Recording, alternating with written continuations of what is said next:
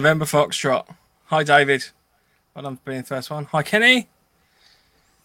How you doing, Andy? Fuck off. I just asked how you were doing. I didn't, didn't say anything. you, Hi, you Rage. did a weird little smirk. Evening all. Evening Rage. Kenny. David. Um, just to let everyone know, um, I am joined by Andy this week. Um, just in case anyone looks at his uh, his picture and thinks, "Oh, who's that?" Someone else. I am. yes. Hmm. I just wanted. I just wanted to look like you, Mike. yeah, that's fine. I, I won't lie Should we? because uh, yeah. hang on, the other side, other side. Rage says, "When and when did Jim Earthworm? Oh, sorry, when did Earthworm Jim join the podcast, or is that supposed to be Andy?" Cheers, Rage. Normally, I get the uh, Eddie out of bottom comment. Yes, unwillingly. Paulus Wales, what happened to him? Is it a cry for help? Is he safe? So, just to explain to everyone, I was forced to because I'm on a confined space training course, and you have to be as smooth as Mike for the face fitting. So it had to come off. So yeah, bastards. How did it How go? did it go? Yeah, first day today. Still got another four days of it. Um, haven't died. Learned how to put on a mask. Learned not what to do. So yeah. it's the nofo baby section. no, for kids. Have a little puppet of Lance. oh, I need a sock. Um, so hi to everyone joining us on the live. So Rage, Fresh Meat, James, David, Kenny, Marky Mark, Steve Carter, Yo Yo Novos. I like that. Uh, James Wilkins, uh, Rage, Paulus, uh, Marky Mark, Mike Brewer. Uh, Rage says, "Have you ever had the belongs on a register and can't go within one mile of a school comment?" Uh, yeah, but that was before I got rid of the beard, so. Uh, Paulus Wales says, "Nofo Juniors, kind of like when Nofo S Club had the juniors." yeah. Yeah, we're all gonna we're gonna go out and hire um, three lookalikes for the for the three of us. Um, that would be very entertaining. yeah fi- fi- finding a bearded baby for Lance could be quite interesting. Well, to be fair, we could buy the baby and then attach a beard to it. It doesn't have Well, to be a bearded baby. Considering baby. everyone's just cutting them off anyway. Exactly. So for those that don't know, and we'll find out obviously when Lance joins later on. Uh, Lance also had an accident with a trimmer this week. So whilst he has still got an element of facial hair, there is not as much left as there was. no. So, uh, yeah, Rage just says, "Where is my finger pointy?" Or dingy pointy, whatever. Um, well, Lance will be on a little bit. He's running a little bit late. I believe one of his kids uh, has finished sixth form, to, uh, not sixth form, year six primary school today. Um, so I think he's got some bits and pieces that's holding him up. So, uh, when did Nofo engage in human transactions? What? No, we're not buying a baby. We'll just get a baby. We'll buy the beard. We'll get the baby. I'll start Anyway. working on one now. And we've digressed very quickly into human trafficking, which is the classic NoFo podcast. Um, Yep. For those that don't know, uh, this is the Q and A episode, so we run one of these sort of every three or four weeks.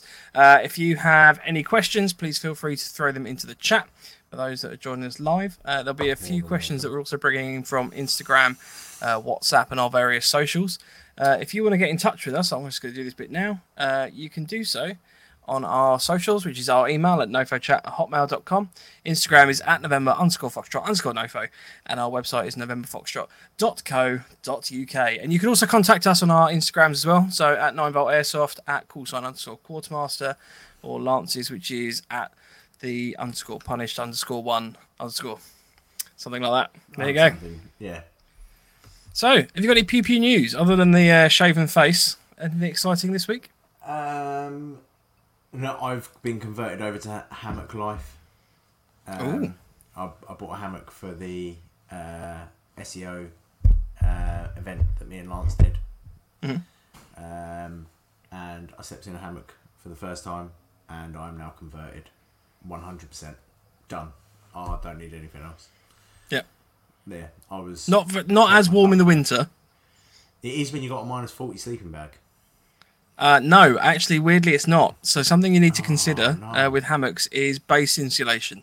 So where you're above the ground, um, you don't get any thermal padding or anything from the ground at all. So obviously, you've actually got an airflow running under you. So it's something to watch out for. Uh, because where you're laying on your, your sleeping bag, you don't get the same insulation that you do over the top, um, where it's all sort of padded up and stuff like that. So it's worth considering a sleeping mat or something like that underneath you on the hammock. So if I just throw my minus 40, if I just throw my minus 40 sleeping bag inside the jungle bag, Uh, possibly. It's just something. It's just something to play around with, like when, when you get some cold weather. Um, but hammocks are amazing. Yes, Rage. Rage just asked what what hammock did you buy? Uh, I bought the one off of eBay that Lance uses. Uh, not eBay, Amazon. If you give me two seconds, I shall. Oh, the Eagle one. I think it's the Eagle one. Uh, how'd you bring up previous purchases? This is. While you're looking that up, Warehouse Rat says could use a poncho line off the extra layer. You can. Um, so what you what you're basically looking for is it's something called a uh, hammock underquilt.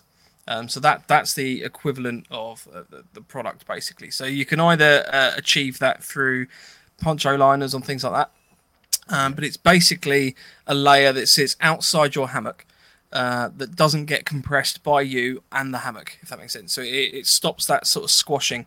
Um, you can buy a specific underquilt for them. Uh, one Tigress do one. That's the one I run. Um, you can use uh, uh, just a, a normal whoopee or a jungle blanket or anything like that. Um, you just need an uncompressed layer just running around the outside of you just to retain that warmth when it when it drops off quite a lot. So hi Terry, thanks for joining. I yes. don't know if you can. I've sent you the link on WhatsApp to bring it up. It's the Nature Furin Ultralight. Oh yes, the old nature nature fun, not nature furring. Na- nature Fern, Nature Fun. I thought it was German, and now you said Nature Fun. I can read it, and it does. Yeah, it does just say nature fun. um, right, give me two seconds. This uh, for some reason doesn't seem to like that link. But yeah, that it's very that was all of us again. Ah,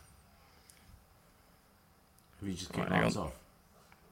no, no, that was the. Um, I managed to share us, so the, the the the website that's got the stream on it. I was trying to share that Oh, right.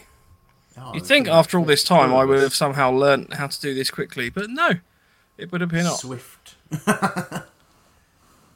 There we go. Um, Right. But yeah, I was very impressed. There you go. The Nature Fun Ultra Light Travel Camping Hammock. So did you get the uh, the tartan print one? No, unfortunately not. They were out of stock when I bought it. Uh, I had to. I went for the Ranger Green. That one? So it's basically top. Yeah, basically yeah. top. Because they didn't have Cool. that one in stock either.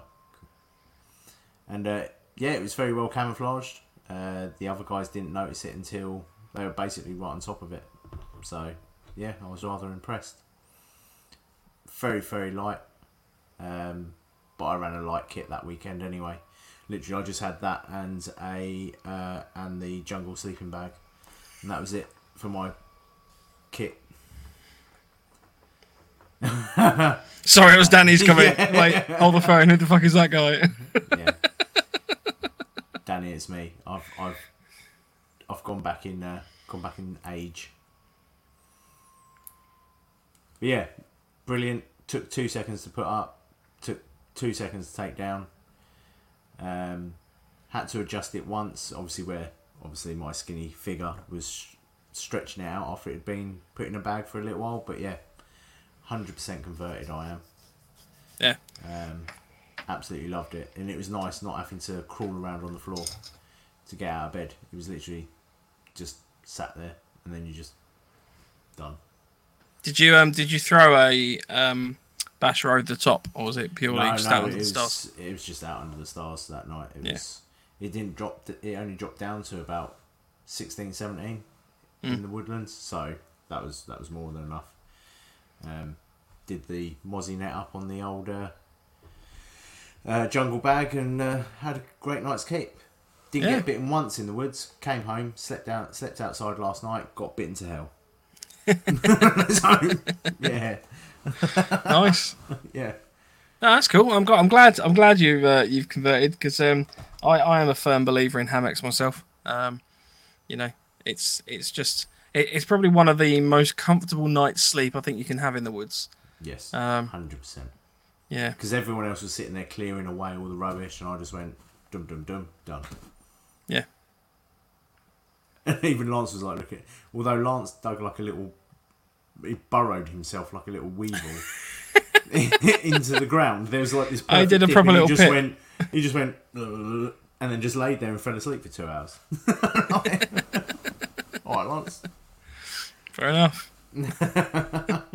yeah, my fresh mate said it was warm. I must I admit, it was- was a, it was an event I'm, I'm upset I missed, but I had my uh, my Yeah, my daughter's daughter's. first birthday, so couldn't really get out of that one.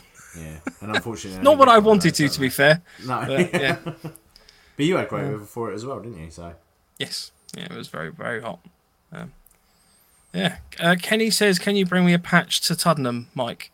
Um, I don't generally go to Tuddenham that often. Um, if you uh, ping me a message afterwards, Kenny, and I'll send you one. We, we can sort that out for you. It's not a problem. Um, so I actually got I had a little bit of a spend this Yeah. week. I bought myself an MSR WindBurner one liter personal cooking system. Um, so this is very similar to the Jetboil Flash um, sort of products that people would know about. Um, this this one's made by MSR. There's a few little bits and pieces that are slightly different on it that I do just want to run through. Um, I know there are some people out there going, "Well, why didn't you just get the Jetboil Flash?" Um, so there's two key differences I've found. So one is, is I don't know if you, this is clear on the on the video, but there's a number of notches along the bottom. make So you don't have bigger for a that- second. Oh, sorry. Take up the Uh, screen. I'll tell you what. If I do a, there we go. Oh, um, me. So there's a number of notches along the bottom. So for those with the Jetboil, I think there's sort of three attachment points. Um, so you sort of have to rotate that round to find the, the lock in. Um, this one actually has one almost every half inch. Um, so that makes it a lot quicker to attach.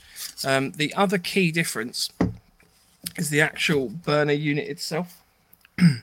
so this is a, a radial burning head. Um, the idea is, is that this actually diffuses the heat across that whole head. Uh, the jet boil system has, uh, I think it's a naked flame uh, under there, um, whereas the naked flame in this unit is actually buried uh, sort of in there, basically. So the product here is meant to be more wind resistant. So uh, a lot of people have done various tests on YouTube, and I encourage you to go and have a look. Um, a lot of the tests have sort of stated that yeah, you know, the, the jet boil flash um, probably does a, a quicker burn to boil water. I think it's probably about two minutes, three minutes, something like that. Um, whereas this is nearer sort of four. Um, but this will be more consistent in windy conditions. So one of the reasons I bought this is I do a lot of um, wild camping on Dartmoor and the like, um, where it can get pretty breezy. Um, so by buying something that can sort of cope better with that, it suited my needs. Um, but yeah, that was a little uh, cheeky purchase, Is it which as I, uh, noisy? I quite enjoyed. Is it as It, noisy I, I don't know, to be fair. I haven't lit it yet. Do it live. not a lot, not many of the tests and bits and pieces I've seen have, have kind of really covered the noise. I think it is probably the same. I mean, it's a similar sort of system. It, it's ultimately a little kind of gas burner, um, so I can't imagine it's going to be too dissimilar. But we will do some science at some point. Um, I'm hoping to do a comparison of this. Uh, I believe. Have you got a Jetboil? I know Lance has a Jetboil. Lance has a jet boil. I didn't. I don't have a jet boil. I have a Trangia. You have a Trangia, so we'll do a comparison. I mean, I've got the Trangia as well. Because rage. Well, just because of rage. I just felt like I needed to join in. Yeah, yeah. Well, I think so. I, I gather that basically, my, the long and short of it, the Trangia is a is a generally slower system, um, but I think it's you know you get more pleasure out of what you're doing. Um, the kind of Jetboil systems and the like and gas systems are not really. Um, they're not ideal because obviously they run they only run on gas. Once you run out of gas, that's it. You're dead. Um, but for what we do, they are quick. Um, they're simple to use. Um, they're shut off You know, you can turn it on, turn it off, and it, it's pretty much done. You don't have any kind of cool down really to it. Um, but yeah, I'll just uh, cheeky little purchase that I'll do a bit of a test on, and we'll uh, we'll see how Yeah. that comes out. A little update from my science. Um, obviously, I know from the last episode, I was telling people that I've been trying out the prescription glasses with um, uh, the what was it anti glare coating on it. Um, so last weekend, ran them straight for 24 hours. Um, the plastic lenses fogged up, but the prescription ones didn't. So they're still they're doing all right. I'm impressed. So. Nice. Yeah. And that was that was proper science. That was that was me running around, sweating. It was hot. Yeah. So is it just the um? You say it's just the, the the outer plastic is fogged up. So was that a significant hindrance, or was it like partially? or... um, no, not really, because it was just the outer one, um, and it's because it was on the sawflies. Um, you could literally just use a bit of um, cat's crap is what I use, and I literally I just rubbed it on, rubbed it off again, and uh, yeah, it worked absolutely fine for the whole weekend. Um, and that was the only that was uh, instead of having to do the prescription lenses because when you put it on the prescription lenses they can get a bit blurry because you've got two lots of the film in front of you because you've got it on the plastic and on the prescription. But yeah, it seemed to work all right. I was very impressed. Hmm. Yeah, nice. Hmm. I'd be interested to see um, because if you so well, basically if you try some of that sort of fog stop or, or something similar on that, whether that would make too much of a difference because I know it, that there's different ways that the lens obviously heats up, isn't there? So you get the, mm-hmm. the, the heat that sort of comes out of your face directly, and then there's there's sort of breath that can sort of transpire heat in the, in the way through. So I'd be interested to know sort of how much of a difference it makes in terms of one or the other. So like whether whether having Yeah. like the two layers um like actively prevents like your eyes from heating up the inside of the So goggles, with for example. my with my Bolly ones, um, I didn't have the um, uh, anti glare coating on, and I had to put um, a fog stop or cat's crap on both of the lenses. So I had to put it on the prescription lens on both sides, and then on the inside of the actual Bolly glasses. Um, because what happens is they actually ended up steaming in between the Bolly glass and the prescription, not my face and the prescription. Hmm. okay. Nice. So yeah, there we go. Round a bit Cool. of science. Uh, I had a question coming in from Ivor Chestikov. Um, Ivor says, looking for a decent jacket for use on milsims. Soft shell jacket, buffalo smock. What do you guys use? Ooh, it depends what you're looking for. Uh, for me, I've actually got it sitting next to me. I've got a uh, for my waterproof. I've got a thin AOR one uh, US Marine Gore-Tex jacket. Um, you can pick those up from the states for posted probably about eighty quid upwards. Um, but if you're looking for one just to keep yourself warm, a soft shell, in my opinion, I've got a Pentagon one downstairs in grey, which I absolutely love. Uh, I go hiking in that a lot. Um, the only thing is, if you are exerting yourself, I do find that the the soft shells can get you a bit toasty. Um, but other than that, I tend to just either run that or the soft shell. They would be my, my two jackets. Um, I've never actually got a hold of a uh, a buffalo jacket. Jacket to try uh, buffalo. Was it buffalo smock? Yes, still on the screen. Uh, I've never actually got hold to try one of those. So, but I know they are nice. And then in the winter, I just use my um, um, Black Widow uh, Whoopee. The Whoopee jacket. Yeah, uh, the Whoopee jacket. That's if I'm really cold, I'll use that, and that's quite breathable as well. So you can run around with that and get quite hot. Because I ran it around with, um, you know, when my uh, bladder leaked all over my jacket that time at Mm. Octo. Ran around with that. It was reasonably nice weather. I didn't overheat at all, really. Yeah, that's kind of it. Yeah, so I- personally, for me, I would generally go with layers. Um, so, whilst I, I mean, I, I own a couple Pentagon hard hard shells, uh, soft shells, sorry, um, and I've got a couple smocks as well, and sort of various soft shell jackets. I prefer a soft shell jacket to a smock personally. Um, I've got a couple MTP smocks, and I find that they are okay, but they aren't quite as modern as sort of alternative products that you can buy. Um, one of the things I do generally tend to wear is sort of like a, a thin fleece layer, like a Norgi or uh, sort of something similar to that. Uh, sort of so U back Norgi, and then possibly uh, sort of a rain jacket, depending on driving rain or anything like that. Um, if you're kind of going up from that, uh, Helikon do a pretty good fleece um, that I, I, I like. Oh. Um, all right, There he mate. is. Hello. Oh. Oh, you look nice. Look at that. It's like, oh, it's all weird. I don't like it. That's it. It's oh Close mate, channel. don't.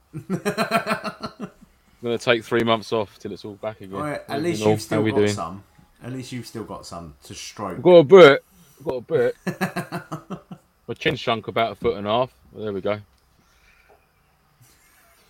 There's a little bit of me that when you both said, "Oh yeah, we had sort of reduced facial hair," I was like, "Yes, I'm not going to be the one on the podcast with all the, the lack of facial I, uh, hair." I, I You thought should that have grown yours out. This is me growing mine out. Can you not see how long it is? Um, Lance, we'll just finish up the question from I Ivor.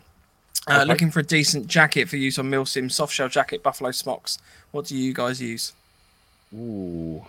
Well, for obviously, if you've not got one already, a windproof smock, 100% get one of them. Got to have a windproof smock, whether it's a Buddha DPM or MTP. But uh, yeah, windproof smock is a wicked jacket to get. Uh, not rainproof, they are sort of showerproof. You can probably treat it. Um, and thermal wise, yeah, uh, a British Army softy jacket or the new Buffalo type, which is like a pull over the head with a little chair mat pocket on the chest, half zip. Um, I've heard good things about. I'm not got one myself. But I've heard very good things. Or the old school softy jackets. The, they've got desert tan on the inside and like OD green on the outside. Uh, they're my two bits of uh, kit, and, a- and a Gore-Tex waterproof jacket if you needed to, or a, or a poncho or uh, something like that. There'd be my three sort of jackety type things I could, you could get um, from the coat point of view, anyhow. Yeah, but definitely a windproof smock, uh, hundred percent one of them, and a uh, and a and a softy or a buffalo jacket, one of them two. Why the beard trimming? I know it was an incident I had. I do do a reset now and again. Every couple of years, I do a reset, right? And I'll and I build myself up to that reset. Now, this reset was very sudden and un, un, and un, unscheduled. you Um, should have seen the basically, message that I- we, we got. It was- something happened. yeah, uh, I had an incident. Yeah, so basically the clipper, the clipper guard I had, I was in conversation. The clipper guard I had, um, I was chatting away, and I just went, and I went, oh fuck, and it was. Oh, yeah. it appears that somehow our comments are being spammed. Excellent. Hang on. What's this? Do you do you play with your? Oh, I was going to read that one Don't out. play with No, yourself I'll to the hub. I don't play with myself to the hub. Um, I don't know what that means, Me. or whatever the hub is. But I don't play to it. Sorry, that was my uh, that was my OnlyFans account. Oh, thanks, Rage. Not to you, as I imagine you're a fat slug creature. Yeah, that's right. Rage there are online security force, just stepping in there, What laying the was smack name? down for us. Friday. Um, Andy's like, "What's the name?" Oh Just write this right. down. Okay. Um, that is yeah. Yeah, It's don't even Friday. It's Wednesday. I know. Is So- that a uh, is that a premium service we're uh, paying for? Yeah. Come back And- when you're Wednesday. Wrong Why day. is, she, why, why is she washing her cat? Why is it wet? Friday night and washing her cat. Well, People cats to be Next question. didn't work out well. Next question. Next question. James Wilkins asks any re- recommendations for DCS modifications. The first thing I'm going to jump on this. The first thing I would suggest is you can get the little clips that um, you attach to. Uh, The so it's the front either side of the of the plate, um, which allows you to clip the sides on and off. So none of that tactical Velcro noise of as you lift that front panel to then fold everything in. Um, you can lose all of that. It just makes it a heck of a lot easier to get that plate carrier on and off. Shall I grab my DCS quick quickly? clips. Just there. Yeah, if you can. Yeah. Quick Super fast, here we go. Don't run into the car. A bit of a head rush, Yeah, quick clips. I think they're called, aren't they? Uh, Something like that. Yeah, yeah. You yeah, can get like there's various Velcro. different brands and things. Um, I will find a link. I got to admit, I love my DCS, but I found it too hot personally, which is why I sold it and went and moved over to the Recon. Oh, bear with, bear Um, with. Hi. I'm So very yeah, I think. What's on about these? Yes. Oh. Yeah, there you go. Oh, zoom in. So replaces the Velcro. So on the back, you fold the Velcro back on itself and strap it down, and you get these. Which I guess is a bastard's trying to do. Right. so what you do, get my earpiece in, is so rather than Velcroing, you basically that bit there. Female end goes on the cummerbund, cummerbund, if you like, and then the male bit's on the actual, and that just clicks into that, like Yeah. so. Now Oh, my earpiece going to fall out again. Oh, my earpiece falling out. This is a really terrible demonstration. I've got no room. but essentially, if I can show you, is that better like that? There we go. So that just literally just clicks up. Yeah. And clicks in. I like nice and how easy. you've got your tube placed. Sorry? I like how you've got your tube Oh, I was placed. gonna say, didn't realise So the it's camera had slipped down. Yeah. But yeah, and then you've got a little paracord. You do get a little. You can use like a grenade ring pull or something. I've got a bit of paracord with three skulls on it because I'm, uh, because I'm a operator. Super fuck. clutch.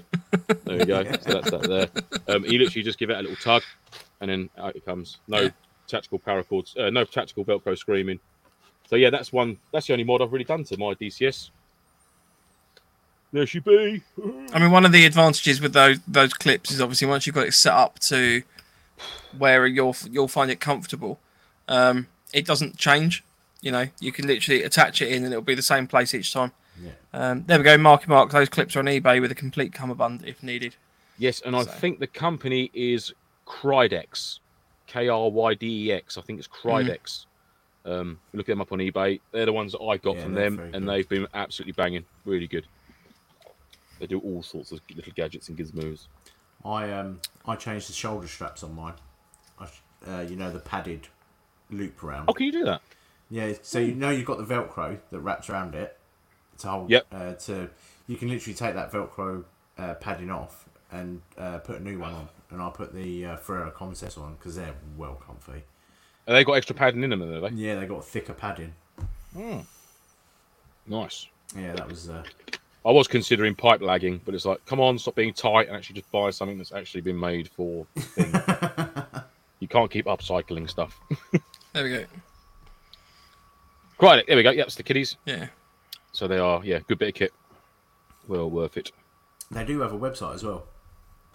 Oh, I'm not Uh, yeah, the website I found. Um, won't let me take it back. That's this was their eBay website basically. That that was the one I found. Um, but yeah, they do a fair few Yeah, bits. 'cause they- I mean, the other the other thing I would suggest personally is um, if you're running comms, um, it's not so much an actual uh, like modification to the the DCS itself, but if you're running comms, then try to get like the aerial or anything on your back.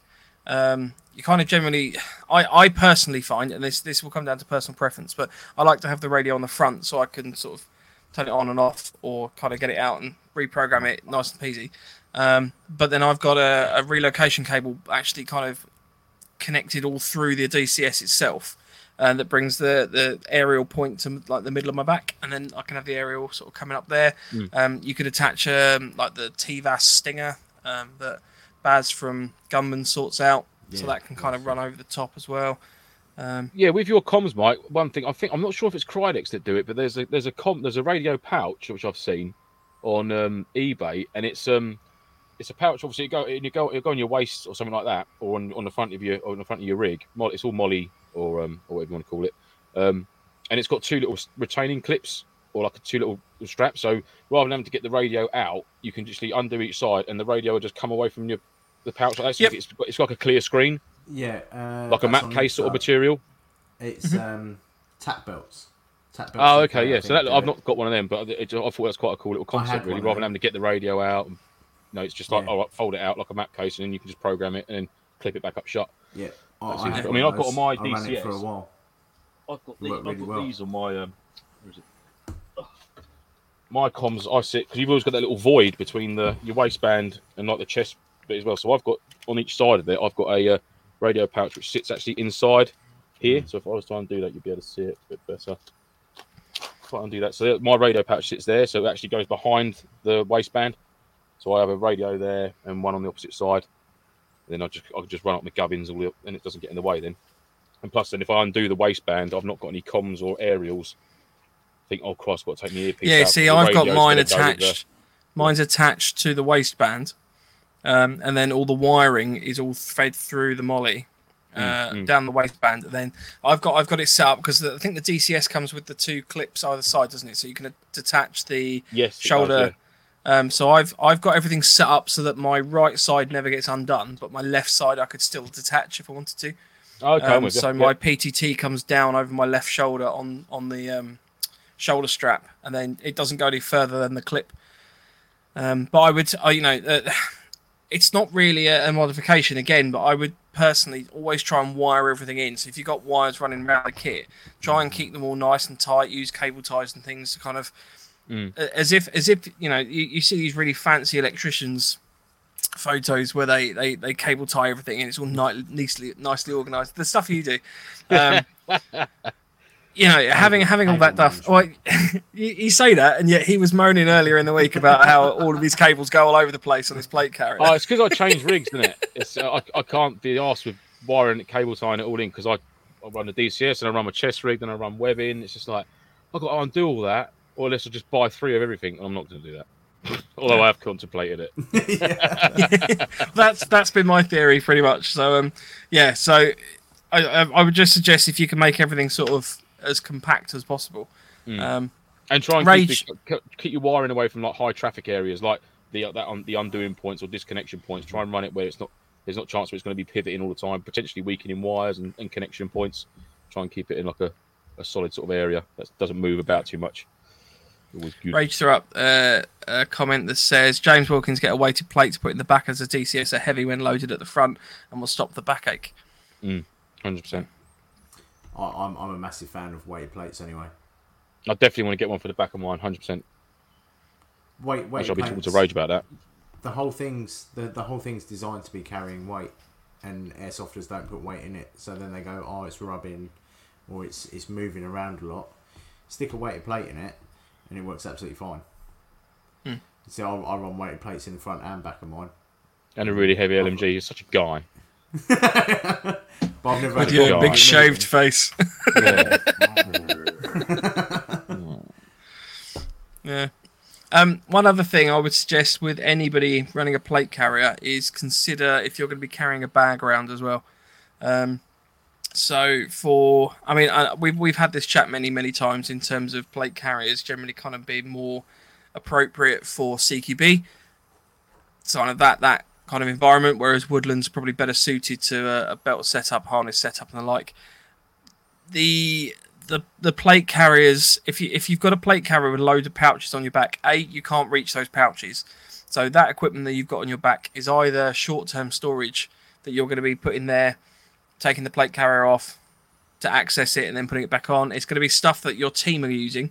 So i'd always suggest having a little pouch on your back potentially with a couple mark fives in it um, if you're going to be doing room clearance or anything like that that obviously the person behind you can access. So when you're um, on point down the corridor you know, and you need to flash a door and they don't have a Mark Five, there's one on your back and you just say, grab the one out of my back pouch, job done. Um, Be please be careful storing any pyro in a, in a place on your body that's not overly accessible, um, because you know, yeah, yeah. Harry Badger- be- not not in the chat at the moment, I don't believe, but he had some pyro go off on him uh, and cause some fairly serious Yeah. burns. pocket, Um, think. so if you are going to put it there, be able to take your plate carrier off quickly if that stuff goes off or starts. You know, you've got some you- sort yeah, of. I mean, if you, yeah, like we said, I mean, I think err on the side of caution with that one. If you can't get to it yourself, then don't put it there. It's got to be Yeah. easily accessible, and you it, and it's got to be in a position where you can get rid of it really, really quickly.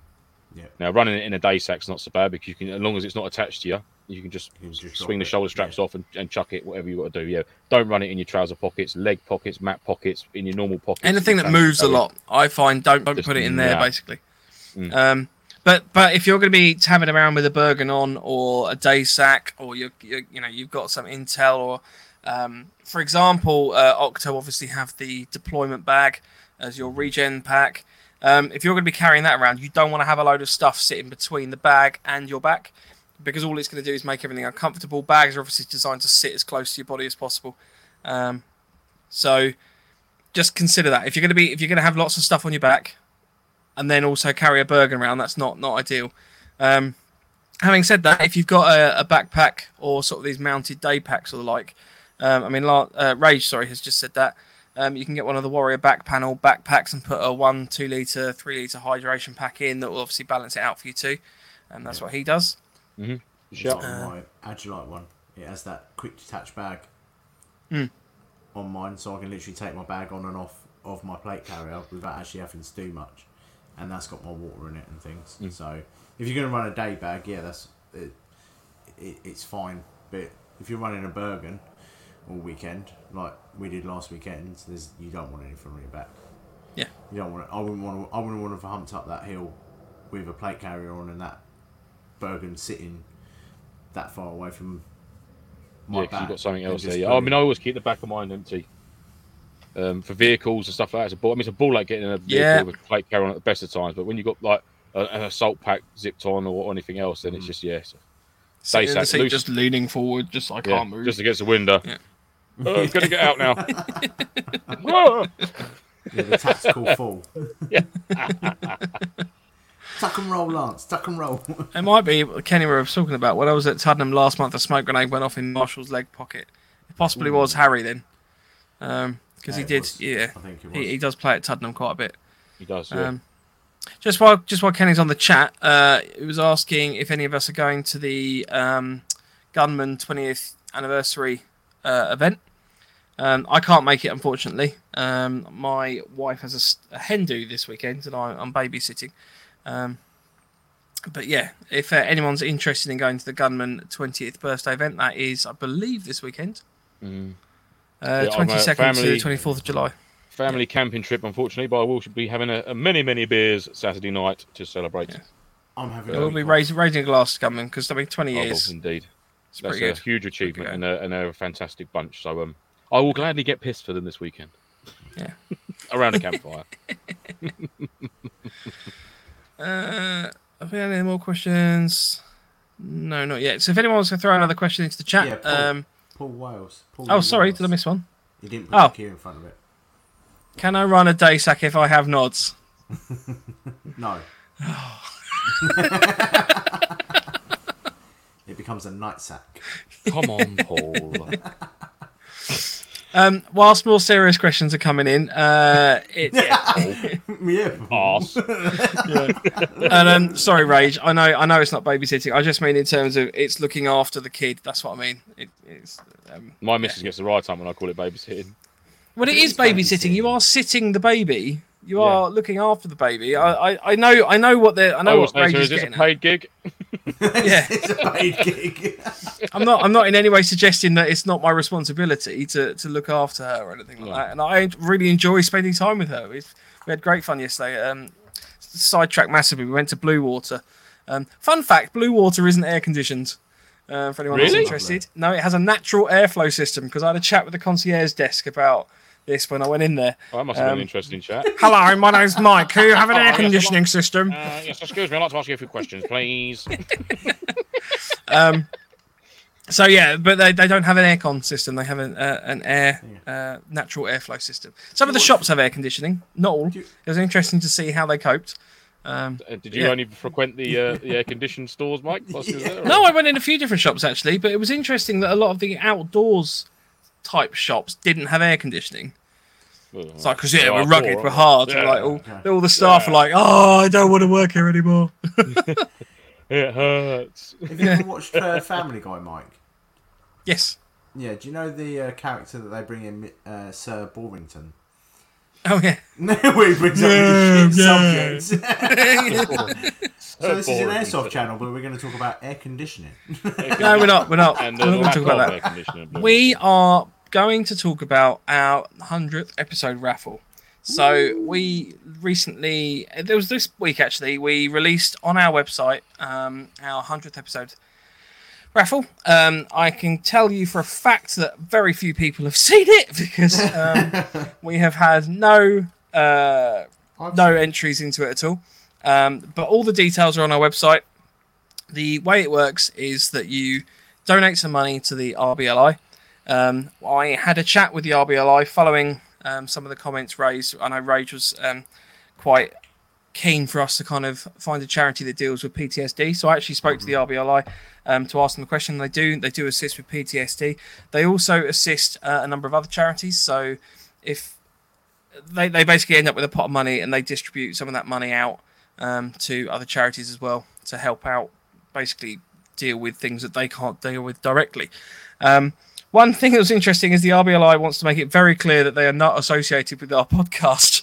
Um, the reason being, and I to be fair, I hadn't thought about this. They don't want to be promoting uh, Milsim for PTSD sufferers, um, which I think, to be fair, is perfectly valid. Um, so the. RBLI, I should make it clear, are not directly associated with our raffle. Um, but the way we are raising money for them is through uh, a donation to the RBLI on our JustGiving page. Again, details of that are on the website. Uh, and then you then need to register your donation. And this is very important. You need to register it on our website so that we can match up your donation to our raffle system and our raffle prizes and our raffle process. Uh, and we will then allocate raffle tickets. I said raffle way too many times there. Uh, and then on our hundredth episode, we will be pulling those out of the hat. Um, and then Any basically, hat we're going to use, or uh, I, I think we might we might have a, a, a special hat. Um, we'll wait and see. Oh, We're going to use your hat, Lance. We're gonna have to tape up the front to fit all the uh, the tickets in there. Um, but yeah, so the the idea is is that we're we're raising money, and just to clarify, in that donations to the RBLI does not necessarily automatically enroll you in the raffle. You have to put the thing in our website. We will then check your donation, and then uh, the way that the raffle is working is that you give a donation, and then we, through the generosity of us and our sort of supporters and all the various people that have given us gifts, um, are going to allocate you some raffle tickets to say thank you for that donation, and, and that enters you into the raffle. Yeah. Um, and it's very important I make that clear because otherwise we are in breach of the Gambling Commission. God, I have done a lot of research on this in the last few weeks, and it is This a minefield. Way, way too it's amazing the things you've got to do to for, to, to raise some money for a charity. it's isn't it, really? it's ludicrous but the problem is is that ultimately it is a form of gambling so you have to comply with that um, we're not getting any financial gain from it so that's another thing that's important to understand but the full terms and conditions that i've written out after much much much research are on our website as well There. And there's actually a box you have to tick to say you've read them so marvelously done, Mike. Well done. oh dear And yes. This is why we love you because me and Yes. Lance did fuck all. no you read them Just- you read read through and gave me a bit of a steer We had. i think um, lance was busy at the time we had conveniently beard, we had beard incidents. Yeah, at the time. Otherwise, I'd have done it. So yeah, uh, if you'd like to participate, uh, details on our website, and we'll be floating a variety of photos around on the socials as well. Um, we've had a number of very, very exciting prizes um, already attached to the raffle Yeah, um, through the help of sort of Defiant Airsoft and Empire Airsoft. Um, we'll also be trying to get some more prizes to add to that pile. Um, we want to sort of try and raise as much money as possible. I think our target is five hundred pounds. Um, It would be cool if we maybe hit a grand. That just personal. That would be cool. Um, personal goal. Yeah. we never do this, and I just want to make this clear that we never ask this, but please share the shit out of this. Um, the more people that we can get this out to, the people Yeah. that can see it, the more people that we have a chance to try and raise a little bit of extra money. Um, I'm not asking anyone to join November Foxtrot, like us, anything like that. The only thing that you need to do, and this is just purely the mechanism on our website, is so that we can register the tickets, and that's this whole gambling commission thing. Um, but please, please share the photos. They're on Facebook, they're on Instagram. If you want physical printout copies, let me know. I'll send them to you. Um, but just try and get it out as far as wide. It would be just really cool if we could hit our hit our target of five hundred pound. That'd be awesome. At the end of the day, it's not about us. It's about the people No. that you're going to be donating to. It's exactly you know, yeah. You're going to be charity helping a lot of people that are going through a lot of bad stuff. So um, Yeah. any any money that we can raise is going to go towards helping those guys Exactly. and girls, uh, both serving and, and sort of veterans and things like that. So all good things. All good things. Uh, right, we had a question from Rage. How do you keep your UKARA going if you just do milsims now?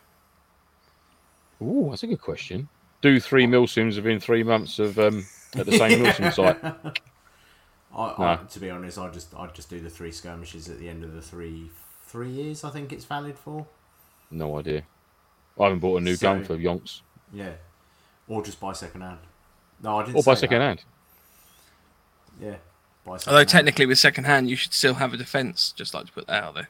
But your defense Yeah. could be your if you're part of an airsoft team. Uh, Yep. That's your that's a valid defense. UKARA isn't everything. Um, from what I understand, as long as you've got say a membership to a airsoft club or airsoft team, or if you're a defiant member, for example, um, or what do they call them? One of their special players. Um, that's your dispensation for it as well. Mhm, Um, mhm. it, basically, you've just got to prove it. But weirdly, a firearms license does not cover you. To No shotgun a- licenses, stuff like that. No. Don't cover you. So it has to be something. Reenactment counts. Kenny there says Yeah. reenactment teams. Yeah. Yeah. As Your long as car you only prove- lasts a year as well. I think we Oh, said it it was about year? three years, but yeah.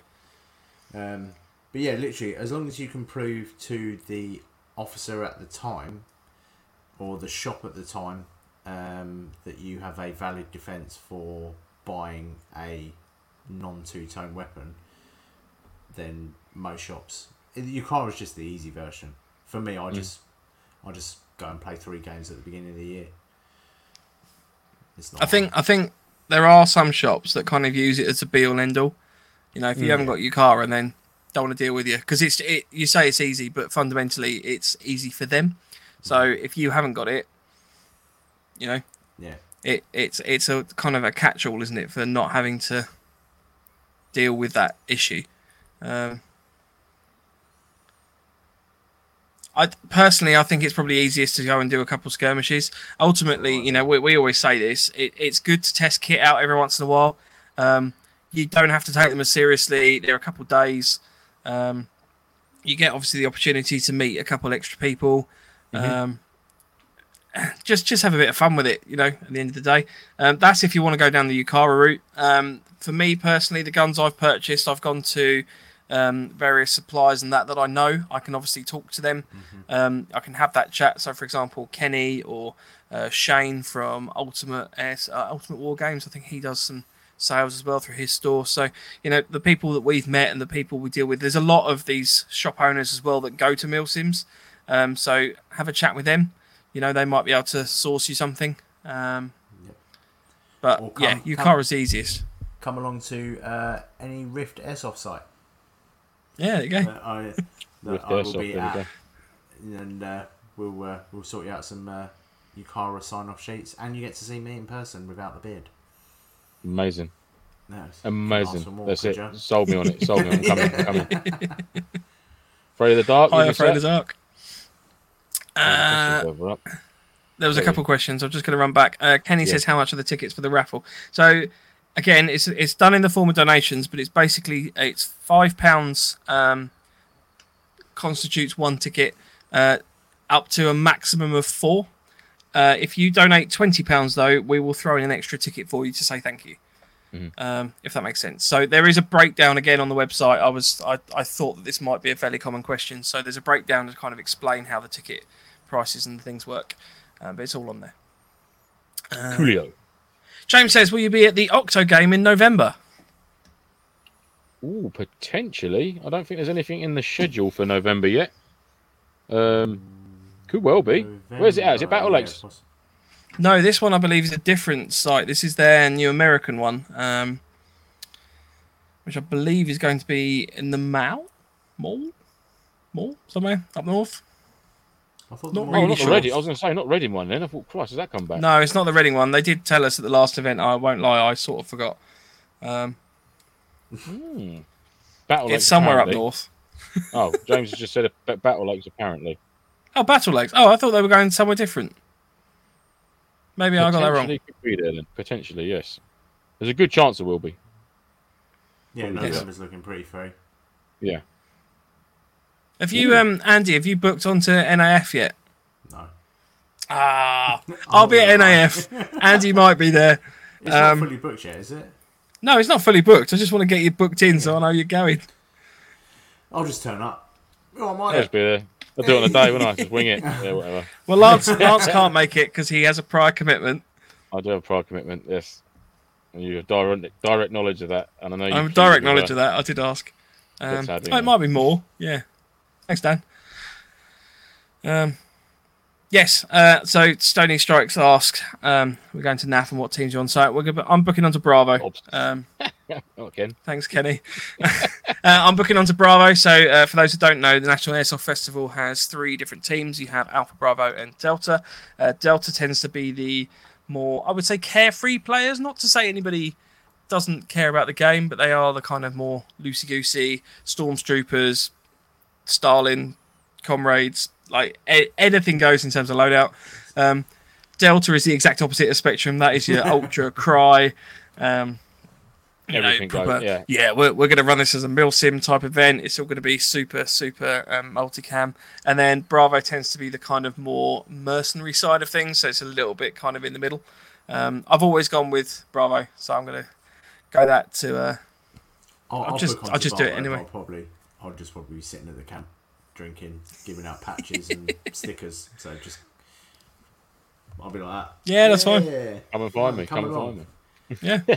Kenny's going. He's come to. Yeah, Empire. Airsoft. I'm going to NAF just to smack your ass, Mike. Thanks, mate. I look forward to it. Uh, there'll be a public viewing of that at uh, 3 p.m. on the Saturday. Yeah, we'll do a, live Public, one a, as a well. public, a, we'll a invite, public flogging of Mike.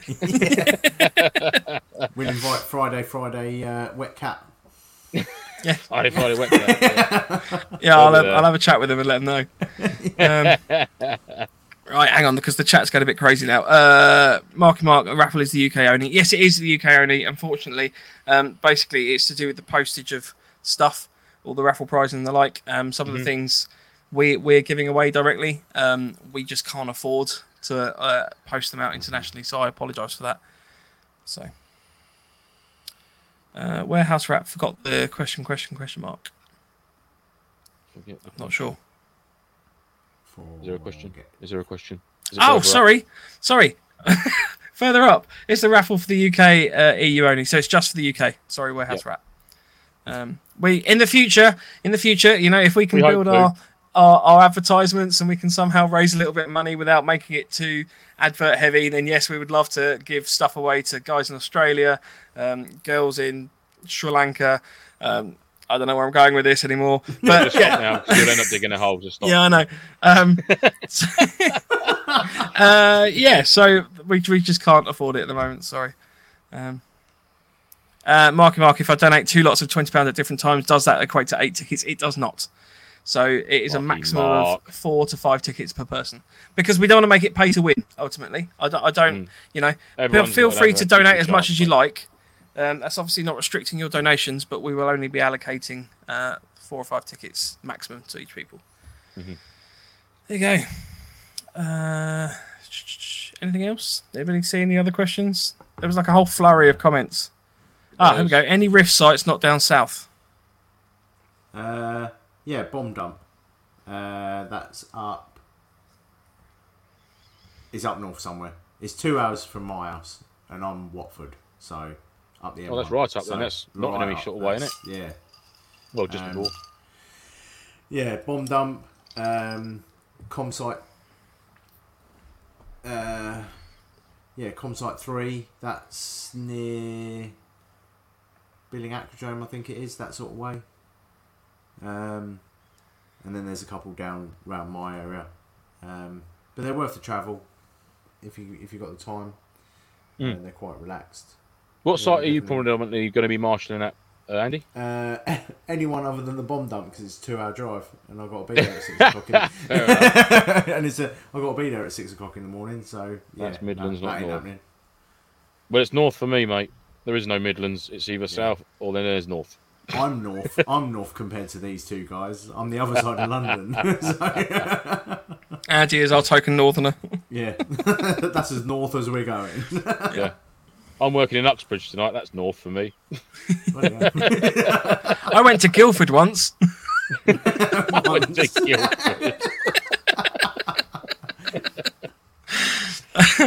Um, Right.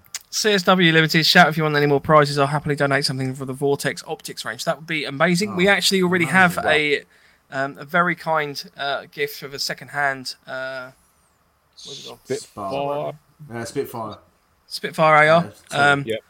But honestly, mate, if you if you'd like to get in touch, that'd be awesome. I can drop you a Yeah. message afterwards. That'd be fantastic, please. Yeah, the more we can give away, Yeah. the more we chance we got of getting more people drawn in, and that's all. That's all we want, really. Defo. Uh, James says you guys need to come up to Catterick. I'd love to go to Catterick. Oh yeah. Love to. One day, mate. One day, James. We'll be up there. And Rage. We'll be up there. mate. Ray says you really are a bunch of shandy drinking southern fairies, aren't you? yep. Uh, Oh, I don't know. I'm, Shandy's a bit strong for me, Rage. I'm an ale man. Thank you very much. I remember me and Rage swigging some shandies and just putting that atomic kitten on and just. I know what gravy in a pasty is. Yeah, and scraps.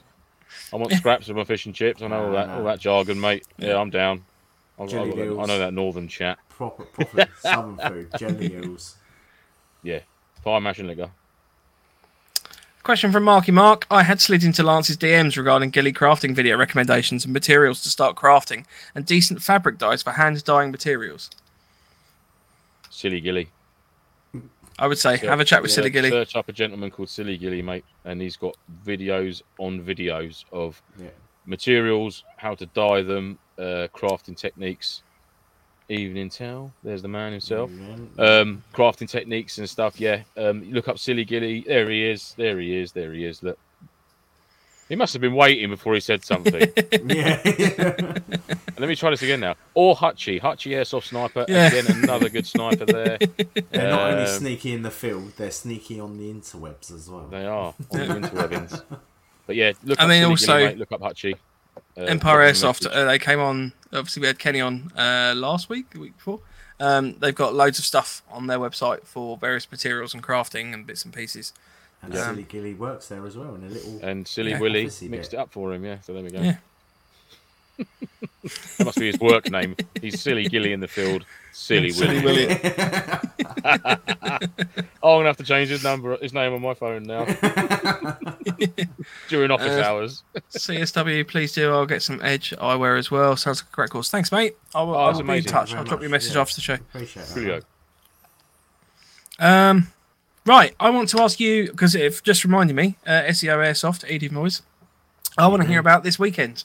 So I was waiting for Lance to join Oh. before you obviously gave us a bit of a chat about it. But you obviously did your own little private milsim, which I couldn't attend. How Yeah. was it? Tell us all about it. Come on. Well, let's go with Andy first because obviously I've been and sort of, I think this might be Andy's sort of first time in this sort of type of milsim. In, With the whole- in in the small numbers, yes. Um, Yeah. Normally, I've done like um, rocking with like large numbers with the reenactment groups and things like that. Um, and this is what I've been after for a long, long time, um, and absolutely loved it. My lower back, on the other hand, on Monday did not, but the rest of me absolutely bloody loved it. Um, yeah. Uh, the trouble is, it's where to start. Like even just walking around with your Bergen for what we were walking around what forty five minutes to an hour. Yeah, just have well, just sort of patrol, long patrol out first, sort of try and Yeah. find a location for our harbour area where we were going to sort of like, but essentially ditch the bags and then sort of operate out of there. We'll sort of start putting out patrols and things like that. Um, so that was cool in itself. And I mean, the location is obviously we can't share where it is, but it was stunning, absolutely untouched, just amazing. Yeah. But yeah, so I mean, so arrival was uh, a few of the guys arrived Friday evening um, and they were set up in an area not uh, to do with the with the game as such um, at that point. So there was nothing revealed to them. It was just an area of the woodland that they were allowed to camp Friday night. So it's just they could bring they could bring some sort of normal camping sort of stuff like cot beds and things like that if they wanted to. Um, have a barbecue and a couple of beers. Um, but then they had to be sort of prompt on their toes in the morning to get that kit out of there um, and have their obviously Bergens belt kits or whatever they're running and their mains ready to go. And they were very prompt. I, I worked Friday night, so I had to go there. I got there about two two a.m. Saturday morning, and just sort of parked my truck up, grabbed my kit, patrolled down to where they were camped out for the night, and then just sort of got my head down for a few hours or till about six. Um, and then it sort of went on from there. Uh, Terry arrived. The other good thing about it as well, which is what Andy, I'm just going to sort of mention what Andy said to me, was that uh, my guys who are, who were the hunter force for the event had no idea who, how many, Oh. and what their opposing force was, which was a really good element to it. yeah, So not that. it wasn't like a briefing at the beginning where everyone comes to OPFOR and NATO or BLUFOR come together and you all get a massive briefing. Um, OPFOR didn't arrive till Saturday, whereas all nearly all the NATO guys, apart from one guy, which was Wayne, who arrived early hours of Saturday morning anyhow, so he arrived for was out in the field had no idea who was there. Um, they got a briefing from myself and Terry. Uh, we we then my guys got, in, got in, like an in-game briefing from me once we reached our harbour area and got patrols going out and stuff like that. Um, and obviously at that point, then they still didn't know who was. They obviously knew that Terry was with the opposing force because he obviously he's SEO and it was obviously under SEO's flag for the weekend. Um, so he'd done his little spiel, safety bits and bobs. Um, there were some additional elements in it, obviously because of the heat we had. Um, sections that were required to carry a, uh, a small fire extinguisher with them. Um, you had to be able to see where your pyro dropped. You had to cook your smokes first, yeah. so all the sparking had finished. Um, and, and bits and bobs like that. Was when you guys put the so we only had a limited amount of water with us. Instead of like loads of people bringing hundreds of bottles, you you guys went round and you put um, big um, water canteens. Mm, yes, right. Full of water at water sources. So you had to, if you were running out of water, you had to go to a water source and it was clean, so you didn't have to take any of the um, stuff with you. You could just pour it in, and you'd be there for what three, four minutes at a time. With, That's right. A yeah, few guys all filling up their canteens and stuff, um, and then literally bugging out before we got caught filling up from this water source. Absolutely mm, love mm. that. It added yeah. a real element of forward planning as well. Yes, it, that's right, exactly. Yeah, so we, there is there is water courses that run through the site. There's some sort of like a relatively deep gorge in one area, and there's some small sort of like um, sort of brooks or streams, if you like, obviously dried up due to the weather in a minute. Um, but some of the key uh, sort of like uh, opening points of these streams and that we did have that sort of jerry can secreted in like the bushes or something right next to it, so you couldn't miss it. Um, so it a, if you were running low on water, you'd sort of have to think, right, we need to go this way because I need. There's a water source here on the map, shown on the map. We'll check it there, see if there's any water, and then obviously guys go all around the fence. A couple of guys get the get the water bottles, get them filled up, dish them back out to the team. Um, so that was a good element. Is another like Andy said, it's another element where you've got to think on your toes. You've got to think right. I've got to be mindful of how much water I'm carrying. Obviously, didn't want people carrying like five, six liters each because um, you're just going to be sweating even more. So there's a couple of liters each, and then through like three quarters of the way through a patrol, you'll be able to replenish.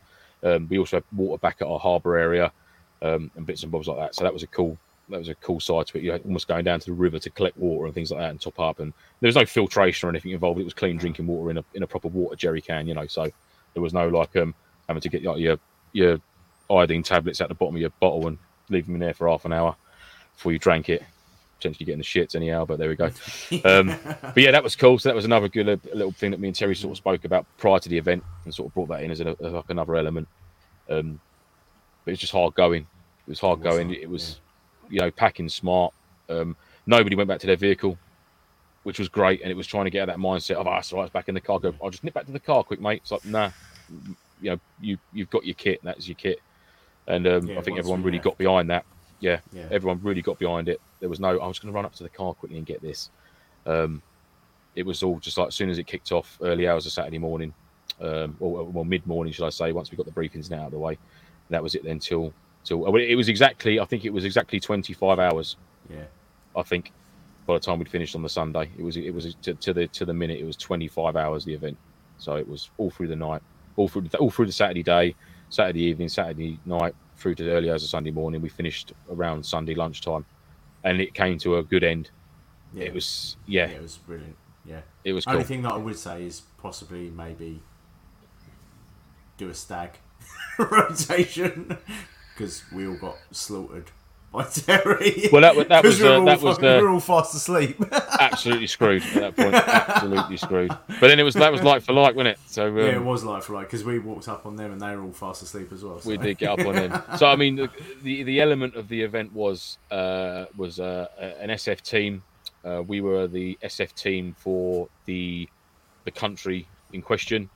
Um, there was a lot of propaganda going on. Um, there was talks of de like like de-escalating the nuclear situation with uh, de- disarming nuclear weapons between two rival countries, um, and it was all going well. But behind the scenes, the country that's asking for this other country in particular to uh, to disarm uh, were actually carrying out cloak and dagger missions and this like that. So our tasking was to kill, capture, photograph this uh, apparently friendly force now who weren't supposed to be in our country, but we uh, have intel that they were, um, was that they're going to extract a HVT who had uh, a lot of intel on our on our nuclear plan, basically on our on our on our weapons, powering our systems, and things like that. Um, and that was like there was one set piece to that event, and that was the initial ambush. So the initial, I knew what was happening. Obviously, my guys, I'm not going to say dish it out to all my guys, all that sort of information, but got into an ambush position and we must have been laid up for about about an hour. Yeah, it was about an hour we were sitting there. Yeah. Not one gripe, no one moaning. Everyone was focused. Everyone was just doing exactly what they're supposed to do. Um, we had an enemy force observing our position, happened upon our position, couldn't get anywhere near it. Uh, tried multiple angles, um, and that's when it, from there on it kicked off. So that's where we discovered that there was an enemy force in the area. We then had to start gathering intel. Uh, we then put in sort of grid searches. So there was quite it was a large map for the guys that we had. It was a very large area to search, and at that point they still didn't know how many guys they were against, who they were, what they were wearing, nothing like that at all. So there was they were completely blind to the enemy that they were going up against, which I thought was just a wicked part of the event Yeah, in love itself. Yeah. So we obviously we, even we- up until the last day, weren't we? We were still guessing. that's right, exactly. Yeah, Like, is there four? Is there five of them? We just didn't we, know. we just know. Obviously, I knew, but I'm not going to. I'm Yeah. not going to sort of mention it because it's not going to spoil it for the guys that are sort of like mulling it over in their heads. It was quality. It was cool to watch, and even I started doubting myself, thinking, "No, there must be more than that, surely." yeah. but we so we so we split into a couple. So we had one. I had eight guys with me. Um, or, uh, obviously a few of them I already knew. Three of the guys I, I hadn't met before. They were they were acquaintances of Terry. Uh, all, all wicked top guys. You know, I'd happily do another event with them. Just great admin. You know, no one had crap everywhere or nothing like that. It was all squared away, nice and neatly all the time. Yeah. You know, we, we we packed in a way that if we did get bumped, we would have to ditch our harbour area and then bug out and then re- relocate somewhere else. So you had to be smart. You know, if you finished cooking, finished eating, you packed it away. All your bu- all your buckles were done up, your pouches were done up. You know, I didn't get my belt, I didn't get my sleeping kit out. I didn't, I didn't even put a basher up. I literally just got my jungle bag out inside a bivy bag with a Slept half a Z mat, half said mat. And luckily, where our harbour area was, there was this little this little little shell scrape type thing. I laid it. It's almost like a, a submerged sun lounge. I was like, We heard about this at the beginning of the episode about you uh, apparently magic. scurried a little hole and then just went to I sleep. didn't know. I didn't even. I just happened upon it. I was like, "Oh, this looks Yeah. comfortable." So And yeah, were asleep um, for two hours. and then I had a, little, I had a little siesta in the afternoon. With Wayne took up the reins on the on running a zero for for our section while the patrols were being carried out. I was lit- my eyes were literally hanging out my head from work the night before, so I was like, Wayne, just you know, grab an hour and a half or so, and uh, it was about an hour and forty minutes I think I got, and I was Yeah. bright as a button after that. Um, so yeah, we, we so we established we after the ambush we we pulled back, we established our harbour area. Um, we started then doing grid searches of locations of the map, um, gathering intel, putting in LU, uh, um, putting in um, OPs on trying to spot enemy movements and things like that, which was very very difficult because obviously there was three enemy combatants, if you like, for the event in total. So there was three. Impossible. But so find trying to find three guys who could just literally go to ground in a forest that's got ferns, dark spots, rhododendrons. All the all the cover you could possibly wish for was in this 120, 130 acre block of woodland. Um, so, Those like I said, the, like the, the, here, yeah, when we walked through ferns, there's some footage on our Instagrams of us walking through ferns that are literally there. You could just go to a knee and you could have a hundred guys behind you and you could all just disappear in an instant. It was amazing. It was so good. Um, and that was the tough thing for it was was trying to locate these guys because they're slippery devils at the best of times. But when they've got when they've got a whole woodlands vegetation on your side as well, it's just like I mean there wasn't you didn't even need it. I mean I, I've been crafting a ghillie hood sort of sleeve setup and that wasn't even required Didn't need it. a little bit of cam cream, darken the skin down a little bit, the light patches and stuff like that. That's all you'd need there. You re- you genuinely could just disappear. It was so good. If you just laid down, got in your belt buckle, you would vanish, which was amazing. The um, and like I said- got a bit- Yeah, yeah. I mean, the only thing with it, obviously, is because it was a full canopy. You had a lot of crunchy leaf. It was so dry, um, so it, it was difficult to move around and not really make much noise. And when you've got a an eight-man section trying to move at night, when there's no other sound, there's no, there's no, there's no breeze, the trees aren't blowing or nothing like that. You're literally just like crunch, crunch, and you can't odds it unless you're using a main pathway or a, there, it was quite handy that there's a, there's quite a lot there's quite a few game trails at this particular site so um, we were able to use the game trails to sort of where the deer had been running through and that and they'd sort of made little clay pathways through quite a lot of the woodland we were able to sort of utilize them to get around a bit more quieter but um, like I said, the ambush, the first ambush was the was sort of like a set piece, if you like. But every other contact, anything else that happened after that was completely organic, and it just happened because they were in a certain position when we was at a certain position, and that's what made it brilliant. Because they, we, it was, I mean, the ambushes and like out of nowhere, you just get rounds, and literally was like everyone to cover. The drills were great. I mean, Terry said to us that our white light was at night was brilliant, like not like just walking around, just while lights on everywhere. It was like moving slowly, lights off, and then until we could sort of establish right, we've got targets there. It was like extended line, and it was like, and it was lights on, move, lights out, and it, he, he said he said it was brilliant, really good. When we bumped So, um, into him that night, when we were just going to head out, and they were heading out as well, and we literally Yeah. just all walked into each other on the road. that was, just literally like, whoa, there's a contact. But yeah, it was great. It was sporadic contacts. I mean, not a great deal of firing. I mean, I think I probably used a mag and a half for the weekend for the event. Um, and obviously, single shot for M4s. LMGs were allowed uh, short control bursts. Um, Wayne did Which active, so we had a sniper pair in our section. So we had Tom and Wayne as our sniper pair. So Wayne ran his M4, and he had his bolt action on him at all times, as a sniper would do. And then obviously we had Tom as his uh, spotter, who had a DMR on him. Um, so any any recce's that we had to do, them two would peel off from the section and go and get to higher ground, um, lay into cover, you know, sort of like sort of scan the area, sort of thing for us, um, and sort of feedback in the intel they gather like that. Um, and again, it was because it's so built up, it was difficult for, for the sniper rifles to be used because of because of you didn't have a great clear line of sight. I mean, it was such a lot of it was close quarters. You know, close quarters battle in in a woodland. There was no buildings, there's no pallets, there's nothing. It's all natural cover, uh, trench systems and ditches. It's all naturally formed over over years, and that's what's cool about it. It's completely untouched. So Yeah. yeah, I've, I've thoroughly enjoyed it. It was so good to get back out to just to having a Bergen. And if you've great. not got it, you've not got it. That's it. Yeah. It was The only really reason good. I used so much ammo was because every time I saw, every time we came in contact and I roughly knew where they were, I was just cutting down the bushes. That's all I was there for. I was just Yeah, it was literally like um, it was literally like uh, Blain from Blain from Predator with his minigun. Just, like yeah, yeah, it was cool. We can shoot obviously they've got nowhere to hide. Was my tactic. Yeah, it was. So did you um did you guys like share kit or was it like you all packed individual sort of setups? Yeah, I mean, yeah, or- I mean, I think everyone just sort of squared themselves away. I mean, obviously, you do what you do. Everyone- If someone's getting boiling some water up, anybody else want a cup of coffee? Anyone else want to make a brew? There was loads of that going on, which was cool.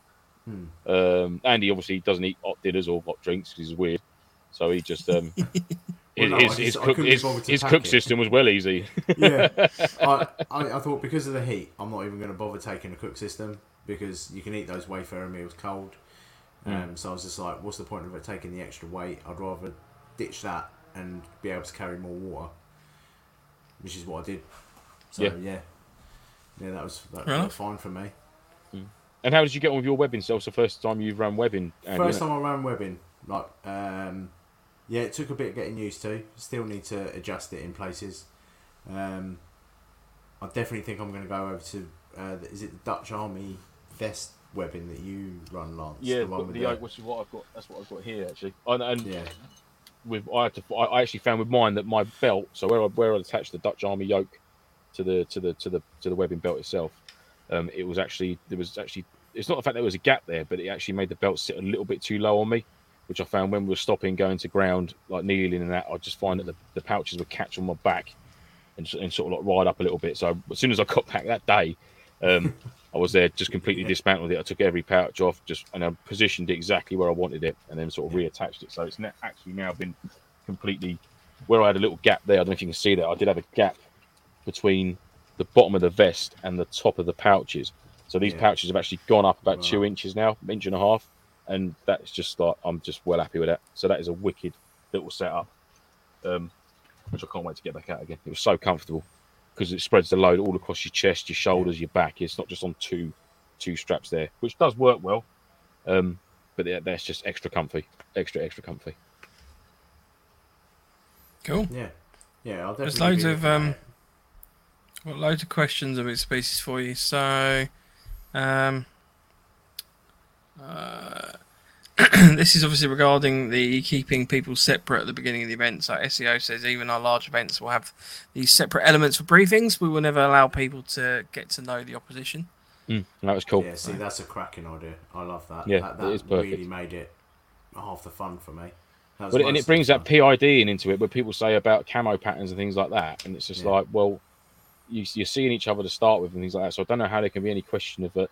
But like we were just, it was just free reign. It was two SF units. You know, we had some in, in Tiger, well, a bit of Tiger Strike. We had DPM, we had MTP going on. Likewise for um, we had some US Woodland stuff, and it was likewise for for the enemy force we were against. But it's just knowing who you're with and PID PIDing the target you're against correctly Yeah. and efficiently. And there, there shouldn't be any green or any blue on blues going on and stuff like that, unless it's like an absolute massive crazed frenzy battle and around buildings and you're just cutting in and out of doorways and it's like, oh shit, bang, by accident. But you've got to be mindful of it, knowing where other sections are and stuff like that. No, it's Yeah. cool. Yeah, I know that was one of the things I found at um, the Defiant event was we, you know, I've been to enough DEA events that where where you're meeting up at the beginning to do the briefing, you get as many photos as the enemy as possible because I'm not being funny, but most likely you will have to go and find certain members of the VIPs at the you know. I and I know I get that it's probably an element that's kind of outside the scope of the game, but it gives you that little edge in terms of oh yeah, I got a photo of them at the beginning. I know who they are. It's Um, cheating though. Is it cheating, or is it using it to Yeah, your 'cause ass- the, brief- uh, the- the briefing isn't part of the game, is it? No, I get that. I get that. But that's why I think it'd be a really good idea to keep people separate because it. Yeah. you know, I mean, for example, Kevin at the um, Defiant event, we, we were taking loads of photos of him and like trying to keep an eye on what he was wearing because we thought he was going to be a HVT. He wasn't, Mm. but um, yeah. Um, Marky Mark. So was this the start of the Milsim ES Milsim Milsim similar similar? Uh, it, It was a potentially, good yes. Dry run. It was a good dry It was a very good job. It was a very impressive first attempt at this sort of Yeah. style of event, and I don't think we had any complaints. We had some good criticism come back, positive stuff. Oh, perhaps we could do this. Would like a few extra numbers next time, not a lot. I don't think it requires for, for the style No, that Terry wouldn't ask too and, and myself are going for. It's, it's it doesn't require many more, so it is going to be quite a, a small, select event, um, which in a way, in a way is really good because you. That being you know, said, though, I think Border Wars and Milsim West and things kind of run this sort of type of thing. You know, where sort of people are tabbing in in Hmm. Bergens and stuff like. that. I would love to go to a massive event like that. Oh yeah, Um, definitely, definitely. Uh, but you know, the area cool that we do it in, it it, it, it would.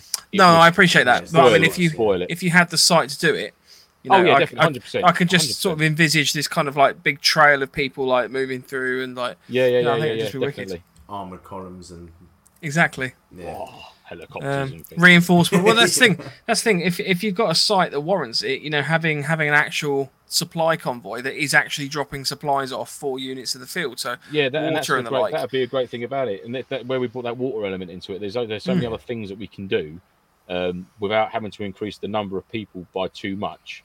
Um, obviously, people will get a chance to have a slice of the pie. Don't get me wrong. This isn't just because certain people have ta- attended. That's it. There's no the door's not going to be open. There, will- there will be there will be options, and there, I think it was Kenny that asked. Yes, there 100 percent there'll be another event. There will be other events uh, in the future. One Yeah, coming see, up I'd, I'd, I'd sooner than the you think, maybe. I'd quite like the element of uh, limited ammo because Hmm. I, I, I went out. There was no limited ammo on the spec sheet, so I just went out with a couple of uh, bags full of three thousand BBs.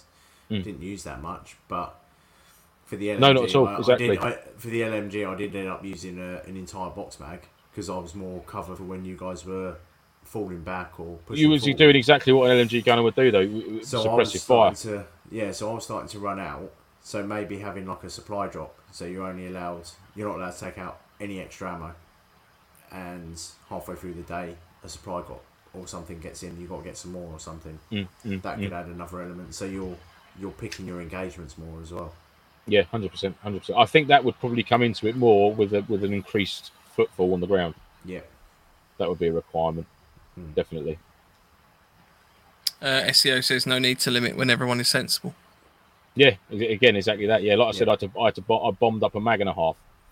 So. I, I, I did half a mag. When I got back to my harbour area, I thought, right, I'm going to take what, like something we've always said before. As soon as you get back from a patrol, bomb your mags, refill your water. So the first thing I did, sat down, bomb my mags up, had a drink, got a brew on. All my kit was sat there next to me, ready to go. As soon as we needed to Yeah. move, straight back on, no worrying about. Um, and that was it. Yeah, mag and a half I used for the weekend, single shot, Yeah. just perfect, perfect. I have to away. admit, some of the best some of the best firefights I think I've ever had is where you actually start to run low on ammo. yeah, Um, and you you you know you're you're you actually need to drop down to pistols, and you like you you know you're sharing mags with people. And that that to me is like a crux of a, a proper good. Oh, we might not survive this. You know, at that point, it's it's nothing to do with your physical skill of shooting the enemy. It's it's literally you're running out of supplies. Yeah. Um, SEO said I bombed up four MP9 mags and emptied three and a half at the end. So The end was Nice, great. Yeah. Mortar rounds being called in and stuff like that. It was great. So was that planned? Terry Was that SEO a, brought in some. a stage? That was that that what that the very last bit the very very last bit when they. uh, to an extent, but not the way it happened. Oh, right. So it, that the, the the dets and that were all set there. It was as and when we were going to utilize them was completely organic. That's when it, it that's, that's when it came to a natural ending. It was Yeah. just like, was well, this is perfect. This is perfect. Hence why I didn't get a chance to get any uh, any any camera or anything set up to actually record that last bit. It was just like, no, do you know what? I'm not going to bother. It's just wicked. I just want to be in in this sort of moment with all obviously you, all you lot. Make that make that call in, and then sort of like, "Go, lads, keep your heads down. We've got mortar rounds coming in over this little civvy area, which is obviously completely free of civilians. Um, and then three seconds later, it was boom, boom, boom, boom, boom, boom, boom, and that was it. Yeah, bombing up under fire is part of it. Absolutely. yeah. Kenny Rebel says, "Don't mind paying with an ammo cap like 120 for a rifle, and makes you pick your targets more, Yeah. Mm, uh, yeah, and it makes the LMGs more tactical." So absolutely. Yeah, definitely.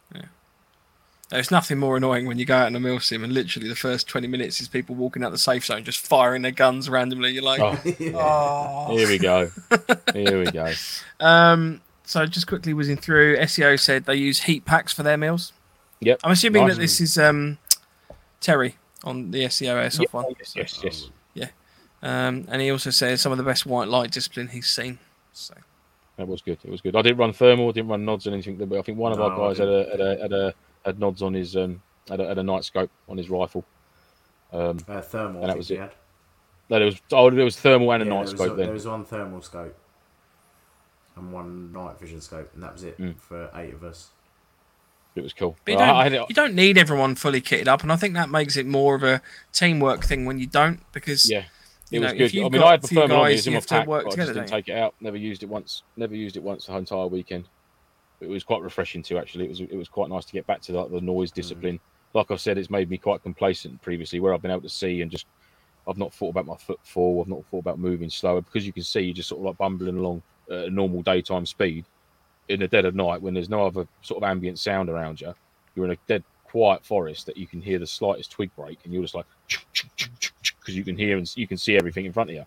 Yeah. Whereas when you've got no night vision or thermal on you, you're very, very sort of rolling your foot as you walk, you know, putting the heel down, then the side of the foot, then the toe, treading carefully, sliding your foot. You feel you feel a branch, you're like, nope. that's it, yeah. It's like stop, yeah, and it's indicating to guys that it's like you hold something or someone else till they've got their hand on it as well, and move things like that. It was cool. It was quality. Yeah. I mean, you couldn't avoid making some noise. Even Terry said it's it's a nightmare to get around here at night, being uber quiet unless you're using the main vehicle trails or the or the, or the game trails. The game trails were a godsend.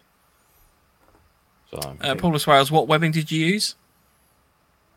Uh, Andy, what, what was your kit that you used? Uh, mine was um, literally just a, uh, uh, an eBay set, um, X Army, is what it said on it. Yeah, nice MTP. Um, MTP. That was got all the pouches with it. I think it was about seventy nine quid. I ended up paying for it after postage. But I didn't think that was too bad for the first. I didn't want to spend too much because it was the first time running it. I might have absolutely hated it. yeah, So, um, but I definitely think there's a few changes that I want to make, and I definitely want to try the um, uh, Dutch setup, the U Run Lance. That looks a Mm. lot more comfortable. I mean, I've got here. I mean, this is my one of my oldest rigs. Now, let's move my chair back a bit. So this is a PLCE um, webbing set. So I run. That's that's what I ran all day, every day for the event. So I've got the two. That's my ammo. Two of them there, which will hold three mags each, three M4 mags each. So six mags on me there. One in the rifle, uh, water bottle, um, cook set, uh, first aid, water bottle, and then sort of add admin bits in there like whether I need like all my other bits and bobs, and that's obviously that goes onto the Dutch Army yoke. Um, just affixed at all different points around there. Got my little Mora knife as well because that's just a wicked bit of kit. Little Mora knife. So that's what I ran. That's my sort of main sort of like survival kit.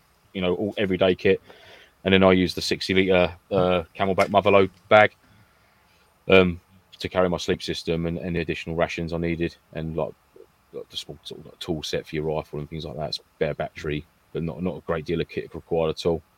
I had a poncho, I had, a, I had my basher in there, um, my uh, my foot care kit, um, uh, first uh, fire extinguisher. Uh, Terry brought along a main first aid kit for our harbour area. I mean, obviously, we, everyone had their own little personal ones, but just in case anything mega mega serious happened, and it didn't, which was good. A couple of rolled ankles, I think, uh, from the undulating land. Um, but other than that, yeah, everyone was super duper safe. No one was a dick. It was uh, brilliant. It was a great, brilliant bunch of guys. All high fives and backslapping at the end. And uh, you couldn't want for any more than that, really. There was no, No. yeah, take your hits. I, do you know what? I didn't hear that once. He's not taking it. He's not taking a hit. He's not. No. yeah, he's being a dick. He's not, nothing. It's a lot harder to do when you're actually playing with your mates. Yeah, I mean, but then, like you say, like It does. the It does make a not played with massive them before, difference.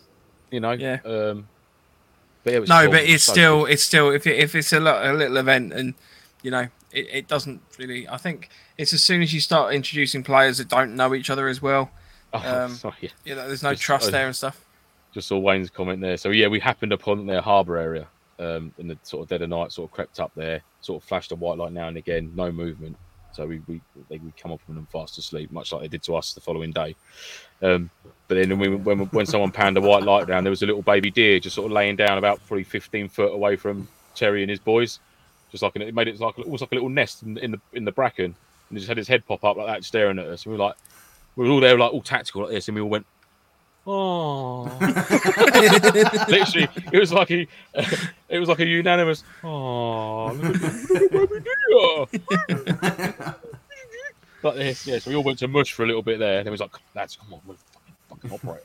I'm still disappointed that you didn't have stag stag sorted out. I know, That's- I know, I know. That that is poor. Yeah, we should have done, but we. I mean, to be fair, we were shot was- to bits. oh, Absolutely, knackered. everyone was shot to ribbons. I mean, I'd have done it, but I'd have fallen asleep. I'd have quite happily held my hands up, and gone, "Yep, I'm gonna last about 20 minutes." Because I was, we were on our. By the time we got, Oh, no, I get it. About Yeah. must have been what three, three. I think I got to bed about Yeah, we two got- forty, Yeah. and Yeah, then we 'cause got bumped that at five thirty. five patrol. thirty. I was Yeah, just like, oh, I, I literally, I, I sat down in the hammock and was like, oh, I'm just going to lie down for a minute. Next thing I know, I'm being tapped saying you're dead. And I'm like, oh, all right. then." it, it, it, was a, it was a it was a very polite, polite. It was a very polite attack on us because we were I've very polite been- to them. Yeah, I've never been killed so politely and gently. Like I got a little rock in the hammock, like, to, just to wake me up. Yeah. You're dead. You're dead, mate. Oh, all right. I'll go back to sleep. And that was your um, five that was your first um first uh, sleep out in a hammock as well, Andy, Yeah, wasn't it? yeah. It said that. Yeah, yeah. Oh, Another convert to the hammock another, world. another, another. You'll have to catch up on the uh, the first half hour of the podcast, Lance. I'm sorry, sorry for my tardiness. I was watering my cucumbers. No, that's fine. um, Dan says, "What type of medic rules did you use?" Yeah, so that was a different one as well for this. Yeah. Another element for this event. Um, obviously, Andy, we had uh, we had a bigger call sign, so we had sort of like a standard medic thing. We had two tourniquets each, or two bandages each. Um, uh, the opposing force, obviously, because they had a smaller number, what they almost had like an extra life, if you like, like a three life sort of thing. And it was a whole. You could medic yourself. We didn't have a designated medic for this event purely because of the numbers that we had. Um, and again, it wasn't like a oh trudge back to the harbour area pull yourself back 50 meters, 75 meters from the contact. Uh, you obviously had your five minute bleed out. So once you was dead, five minutes, lay out on the ground. Um, and that was another thing as well. As soon as you're hit, just lay on the floor. Waiting for your medic, just lay flat on the floor. It's nice and dry. You're not in a puddle or mud or anything like that. Just lay on the floor, nice and flat. You're not going to get. If someone starts lacing you up and you're laying dead on the floor holding a tourniquet or a bandage, and that's that is a dick move. There was none of that going on. So people just laid on the floor. It looks better. Um, and then obviously once you are once you've bled out for five minutes, then it's, you walk back 75 meters or so to a, to an area that's not going to affect the game, like by I mean flanking maneuvers and things like that. And then when you come back in, you come back in directly to your unit. You don't go and flank round the back of them because you've got a free ticket to get round the back of, your, of the enemy. You come straight back to your unit and then you get back in like that. So that's how the uh, that's how the medic rules work for this event. Yeah. Going forward, they will really change. It did work well. It, it, and like I said, because of the numbers that we had, um, it worked very well, and it and it worked particularly well for, for Terry's team because obviously it, it, it then created that element of this is a much bigger force than what we actually anticipated it being. So, um, Yeah. which was good, That, that which is attack in great. our harbour area, I, I honestly swear to God there was four or five of them.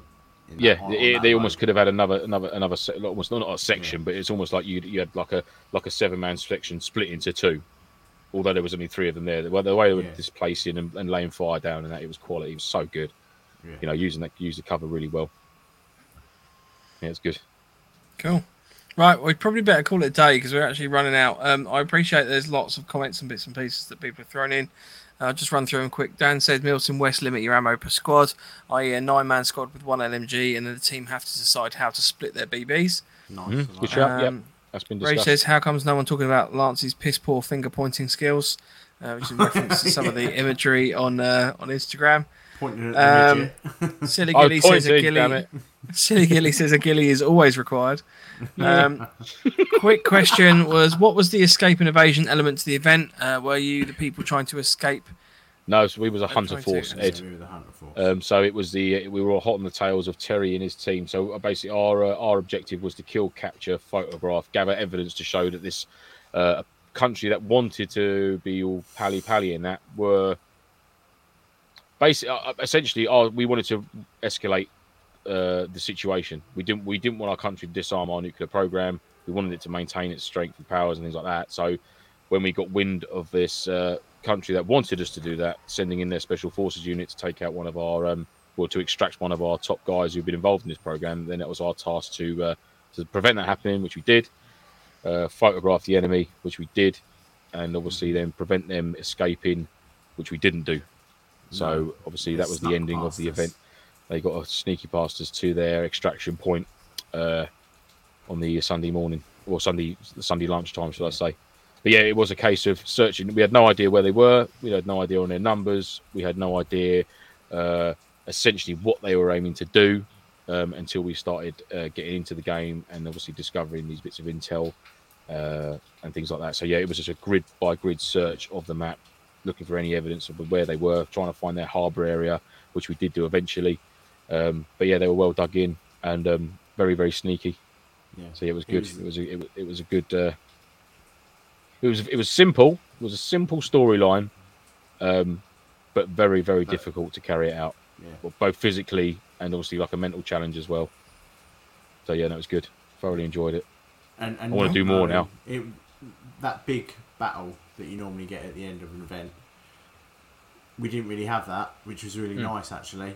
Um, See, that's what I said we didn't previously. know- we didn't know where their uh, extraction point was, so we had to kind of cover the whole of the land with only eight people Mm. to try and work out where they were going to be going from to basically get out of the country, Yeah, exactly. which was absolutely brilliant. So we ended up getting in that quick firefight with the mortars, and then we sat there waiting, and then they you got the phone call, didn't you? Oh yeah, by the way, I'm out, I'm out the country. Literally, I literally got a WhatsApp text. I literally got a WhatsApp message from Terry saying, uh, "By the way, I've just exfilled." I was like, "Shit, you sneaky little bugger." So that was it. It was Endex then, and uh, yeah, just quality. It was so good. It was wicked. So I can't wait to. I mean, obviously Terry's just put in there now. He's going to be doing a, a debrief from his point of view tomorrow. Um, I'm guessing on I was his just say, Terry, if you let Oh, us yeah, know um, any details of that, I'll, um, I'll obviously put it up on the chat as well. yeah, I'll be on that definitely. I'll, hundred percent, mate. Yeah, Uh, um, S- Stony Strikes, this type of event sounds awesome. Think I might try milsim next year. defo, mate. Yep, get yourself Um, involved, buddy. Right, I think that's probably it. So we probably better call it a day. Um, there was a couple comments. There was one question from Warehouse Rat. Easiest way to sight in new optics on an airsoft rifle. Uh, we'll cover that next week. Um, Mhm.